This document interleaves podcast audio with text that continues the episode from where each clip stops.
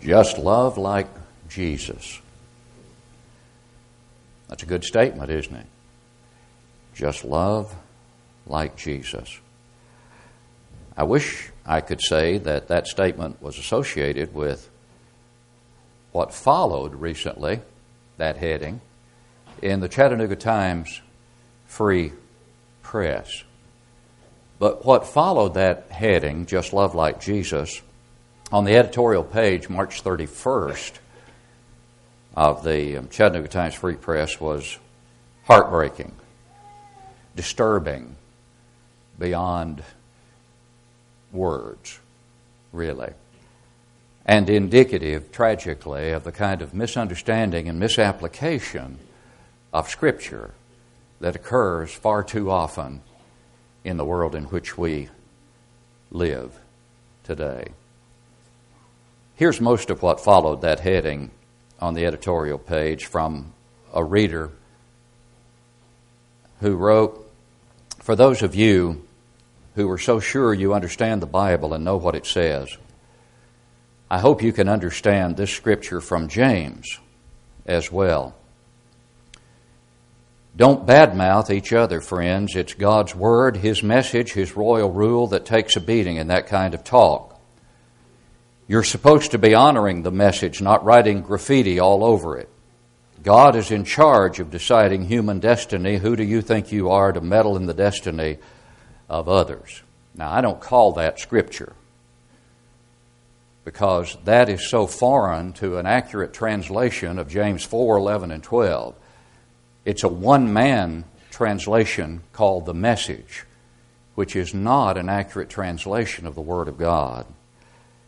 But that's a study for a different time, I suppose. But it does remind us of how important it is to have a standard translation of the Word of God in your possession so that you can know that you're studying the Word of God and not one man's opinion or paraphrase of it, or even a few men's dynamic equivalent of what I want to be a literal translation of the Word of God and what we do have in translations like the King James and the New King James versions of the Bible.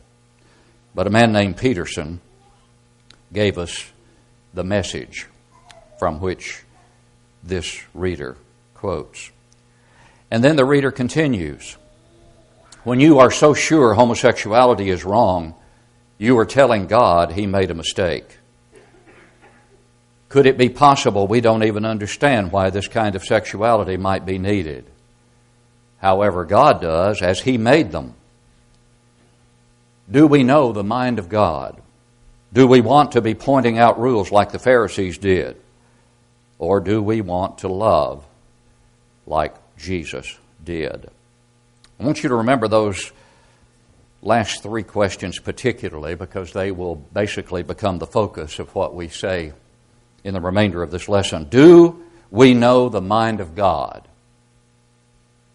Of course, in this reader's mind, that is a rhetorical question.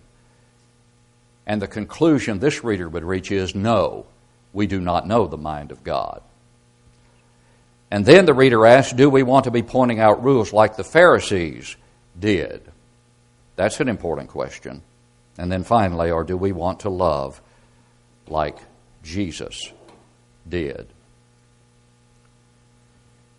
This brings us to another in the series of passages people pervert.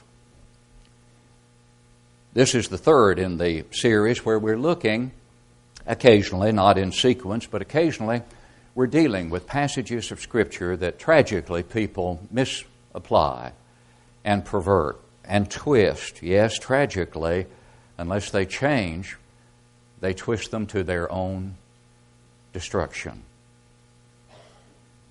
And the key text is 2 Peter 3 15 and 16. Remember, Peter wrote, And consider that the long suffering of our Lord is salvation as also our beloved brother Paul, according to the wisdom given to him, has written to you, as also in all his epistles, speaking in them of these things in which are some things hard to understand, which untaught and unstable people twist to their own destruction, as they do also the rest of the scriptures.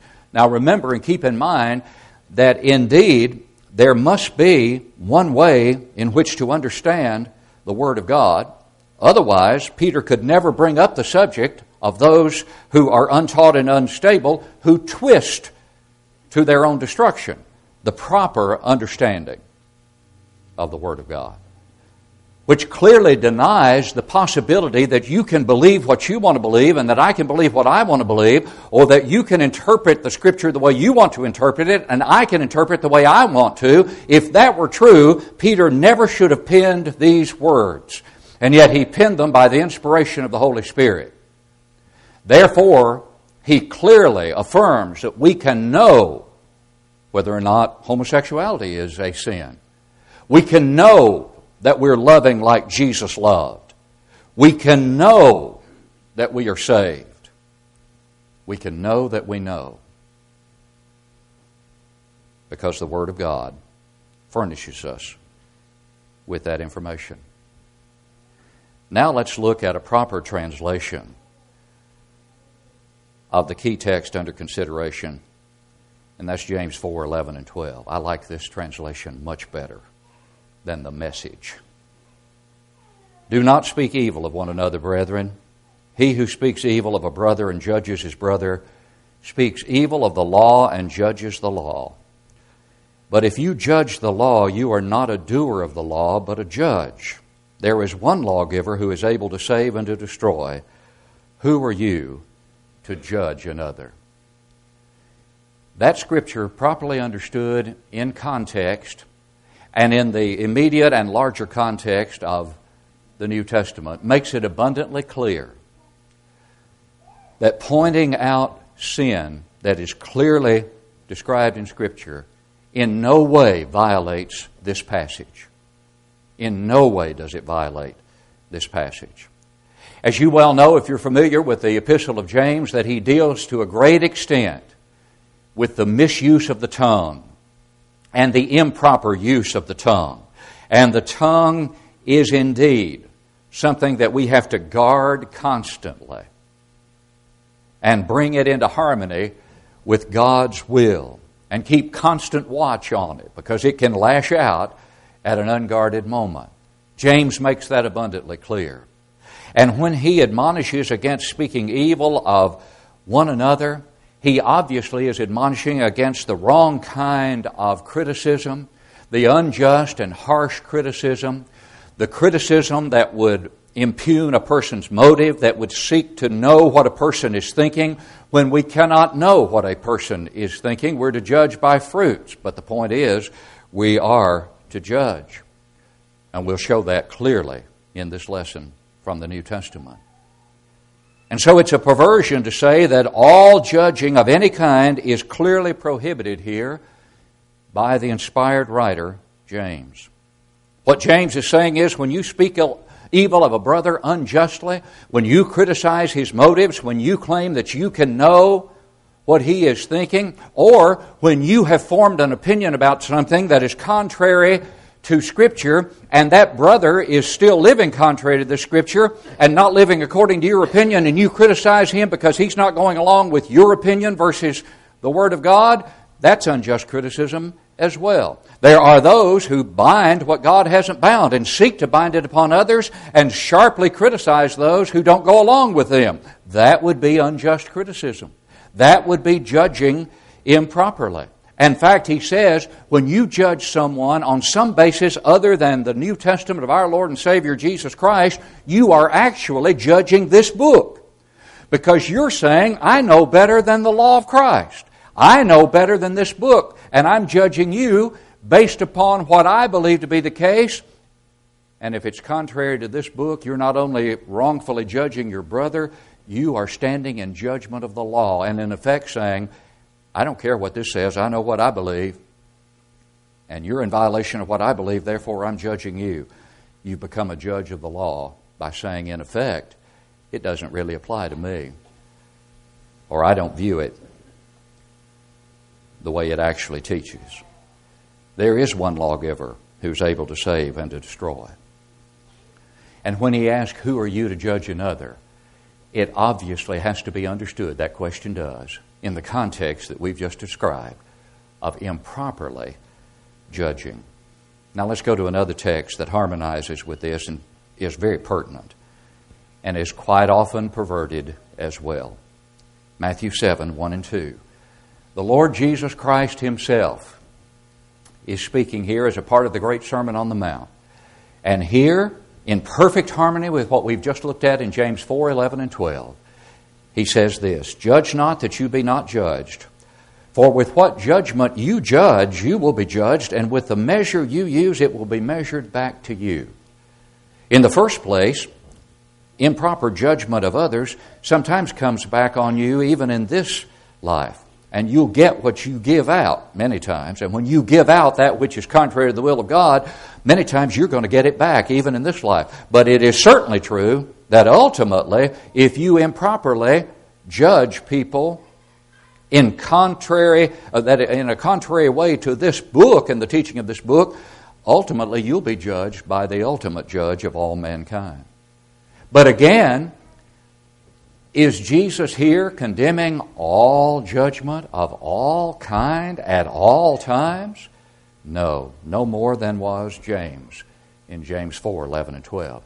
Look at the larger context of Matthew 7 and look at verses 1 through 6. Judge not that you be not judged, for with what judgment you judge, you will be judged, and with the measure you use, it will be measured back to you. Now, notice further. And why do you look at the speck in your brother's eye, but do not consider the plank in your own eye? Or how can you say to your brother, Let me remove the speck from your eye, and look, a plank is in your own eye? We understand what he's talking about but if we didn't, he tells us in the next word hypocrite. You're a hypocrite because you've got serious problems of your own and yet you're trying to solve someone else's problems. That's hypocritical. Now, notice carefully what he next says. First, remove the plank from your own eye, and then forget about the speck from your brother's eye. Is that what that says? No. First, remove the plank from your own eye, and then you will see clearly to remove the speck from your brother's eye. That is absolutely crucial to this discussion of judging and properly understanding the Scripture as it teaches us on matters of judging. We're not to harshly or unfairly judge. We're not to be hypocritical in our judgment, but judgment of every kind is not prohibited. It couldn't be. Otherwise, Jesus missed it. Himself, the Lord Himself, when He said, Remove the plank from your own eye, and then you will see clearly to remove the speck from your brother's eye. In other words, you need to be concerned about your brother but you need to approach him fairly and scripturally. And yes, exercise proper judgment. In fact, Luke 17:3, remember what Luke 17:3 says, if your brother sins against you, forget it. No, if your brother sins against you, rebuke him. And if he repents, forgive him. Does that involve any kind of judgment? Of course it does. But stay right here in this text and look at verse 6 and see if this verse involves any kind of judgment on our part. Do not give what is holy to the dogs, nor cast your pearls before swine, lest they trample them under their feet and turn you and turn and tear you in pieces. Let me ask you this. Does it involve the exercising of any kind of judgment for us to determine whether or not we are casting our pearls before swine or giving that which is holy to the dogs? Do I have to make a determination about that?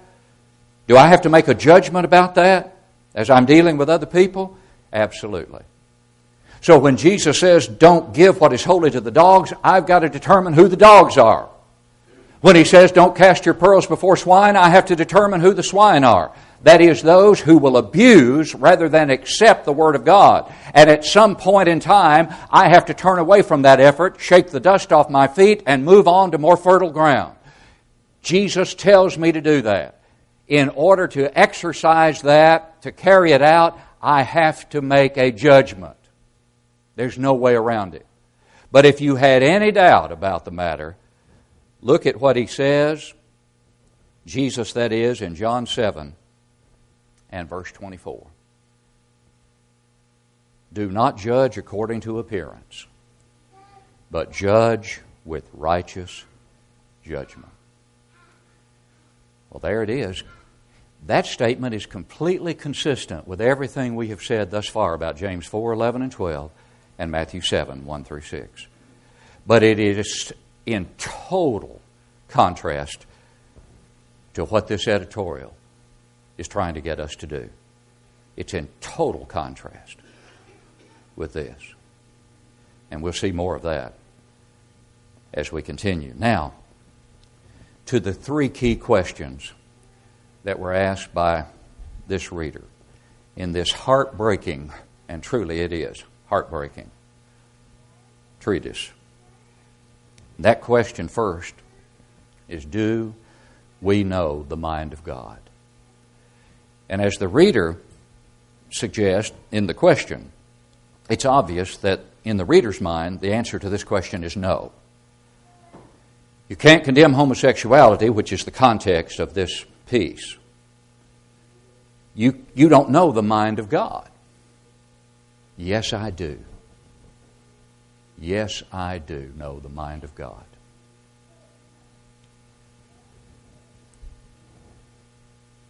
For what man knows the things of a man except the spirit of the man which is in him?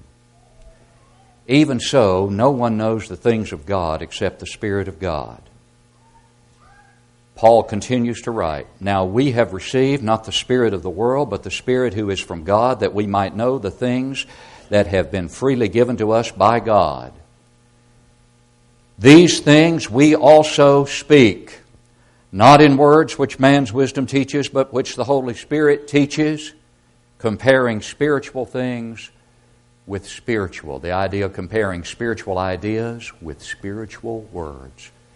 What we have just read from 1 Corinthians 2 11 through 13 is a description of the process by which we know the mind of God. We know it through the revealed Word. What God has revealed through His Word, we can know and must know. What He has chosen not to reveal, we cannot know. But what we do know is He has revealed everything we need to know, and He has held nothing back. Therefore, when it comes to the decisions that I make in my own life or that I try to influence you to make by helping you to follow the will of God, I can know the mind of God in those matters. And so, in contrast to what the reader obviously means by the question, Do we know the mind of God? And in the reader's mind, the answer would be no. The answer is an absolute yes. God has revealed it. Remember John chapters 14, 15, and 16 to the apostles? He said in those chapters, like John uh, 14 and 15 and in 16, he talked about the Holy Spirit. I'm leaving you, Jesus said, but when I leave you, I'm not going to leave you without a comforter, without a helper. The Holy Spirit is going to come and do what? Guide you into all truth. And He did that, and we have it here. It's the mind of God. Now, I can tell you the message from which we read that the reader quoted, that's not the mind of God, because that's the mind of, I believe his first name is Eugene Peterson. And however sincere he was in so called translating this, I don't want my Bible to read like the newspaper. In fact, the newspaper doesn't read like this. Don't badmouth each other, friends. It's God's Word, His message, His royal rule that takes a beating in that kind of talk. You're supposed to be honoring the message, not writing graffiti all over it. God is in charge of deciding human destiny. Who do you think you are to meddle in the, de- in the destiny of others? Who do you think you are to meddle in the destiny of others? I have an obligation to meddle in the destiny of others. When he talks about the destiny of others, he's talking about their eternal destiny. And in effect, through his so called translation, telling me I have no right to meddle in their destiny. Jesus tells me to meddle in their destiny. Go into all the world and preach the gospel to every creature. Jesus said, He who believes and is baptized will be saved. He who does not believe will be condemned. If your brother sins, going back to Luke 17 3, if your brother, who has become your brother, if he sins, rebuke him, and if he repents, forgive him. Get involved in his destiny.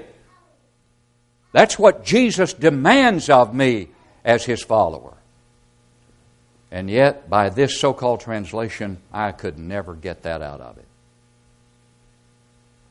But in proper translation, and with a fairness toward Scripture in my approach to its study, I can get what God revealed to me about it and what He wanted me to know about it. I can know the mind of God. But then the other question that was asked by the reader do we want to be pointing out rules like the Pharisees did?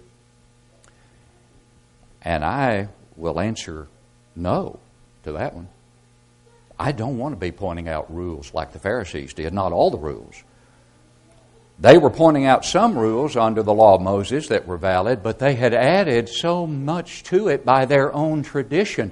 So if the reader means those rules the Pharisees added to the law that were contrary to the law, I don't want to be pointing out those rules. And Jesus made that abundantly clear himself, didn't he? in Matthew 15, 7 through 9. Hypocrites, he's talking to the scribes and Pharisees here. Hypocrites, he's talking about uh, the traditions that they had um, that they had added to God's law, the law of Moses. Hypocrites, well did Isaiah prophesy about you, saying, These people draw near to me with their mouth and honor me with their lips, but their heart is far from me. Now listen to this. And in vain they worship me, teaching as doctrines the commandments of men. To worship in vain is to teach for doctrine the commandments of men rather than the commandments of God. So, no, I don't want to be pointing out the rules like the Pharisees did on many occasions, rules that they had made up that contradicted the Word of God. Because Jesus said to do that is to worship in vain. So I do not want to do that. But what about the final question? Or do we want to love like Jesus did.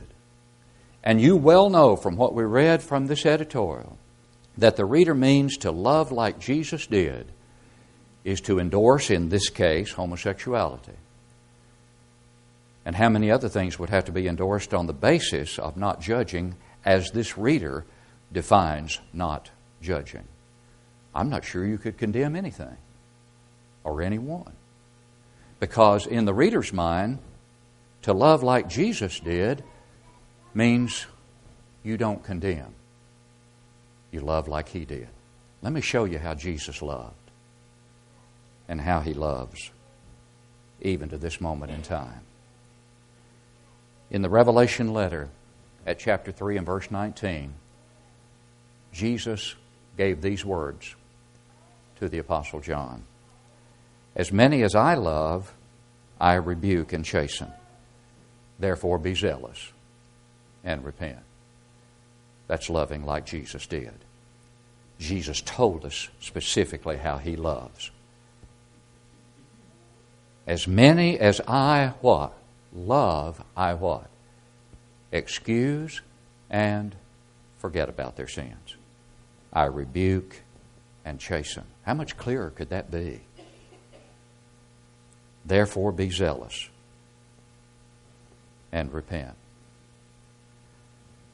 And then in John 14, 15, if you love me, keep my commandments. If you love me, keep my commandments. What are his commandments? They are those that are recorded by the Holy Spirit who inspired the inspired writers to write them, words that he spoke, but they're also the words of the apostles who were guided into all truth, as we've already said. John chapters 14, 15, and 16 made that abundantly clear. What did one of those apostles say about this very subject with which the reader deals, as well as other subjects? In 1 Corinthians 6, 9 through 11, it could not be any clearer. Do you not know that the unrighteous will not inherit the kingdom of God? Do not be deceived. Do not be deceived. Neither fornicators, nor idolaters, nor adulterers, nor homosexuals, nor sodomites, nor thieves, nor covetous, nor drunkards, nor revilers, nor extortioners will inherit the kingdom of God. And then he says something that clearly contradicts the contention that God made these people the way they are. And to say otherwise means we accuse God of making a mistake. That's totally false. Because Paul says, But you were washed. If you were made that way, how could you ever be anything different? But some to whom he wrote had been homosexuals or one of these other in one of these other situations, engulfed in sin of some kind. But they what? They repented. You were washed, you were sanctified, you were justified in the name of the Lord Jesus and by the Spirit of our God. And so, to all those in this category, or these categories, or involved in any other sin, which is transgression of the New Testament, the Lord would say, Repent or perish. In fact, He did in Luke 13 3. Oh, yes, belief is essential. John eight twenty four. unless you believe that I am He, you will die in your sins. But repentance is essential, changing.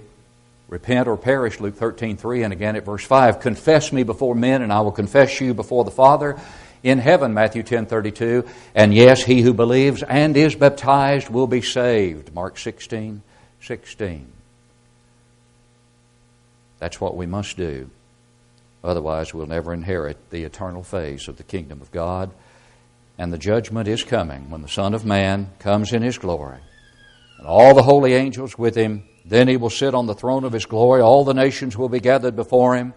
And he will separate them one from another as a shepherd divides his sheep from the goats. And what will be the standard of judgment? What someone who writes to the Chattanooga Times Free Press thinks it means to love like Jesus or what Jesus tells us it means to love like he did. What will be the standard? Let Jesus tell you. He who rejects me and does not receive my words has that which judges him. The word that I have spoken will judge him in the last day. Where are you in relation to that word today? Have you believed in Jesus, repented of your sins, confessed Him sweetly, and been buried with Him in baptism for the forgiveness of sins? To rise, to walk in newness of life, having been washed in the blood about which we're to sing in just a moment. Because in that burial is the blood. It's not the water that remits sins, it's the blood. But God has chosen to place the blood in the water and therefore I must, by faith, submit to that burial in order to reach that blood. It's that clear. And I rise to walk in newness of life. Are you still walking in that newness of life? Understanding that the standard of judgment is going to be this word. If you haven't continued that walk as a child of God and need to come home, we plead with you to do that now as we stand to sing. Will you come?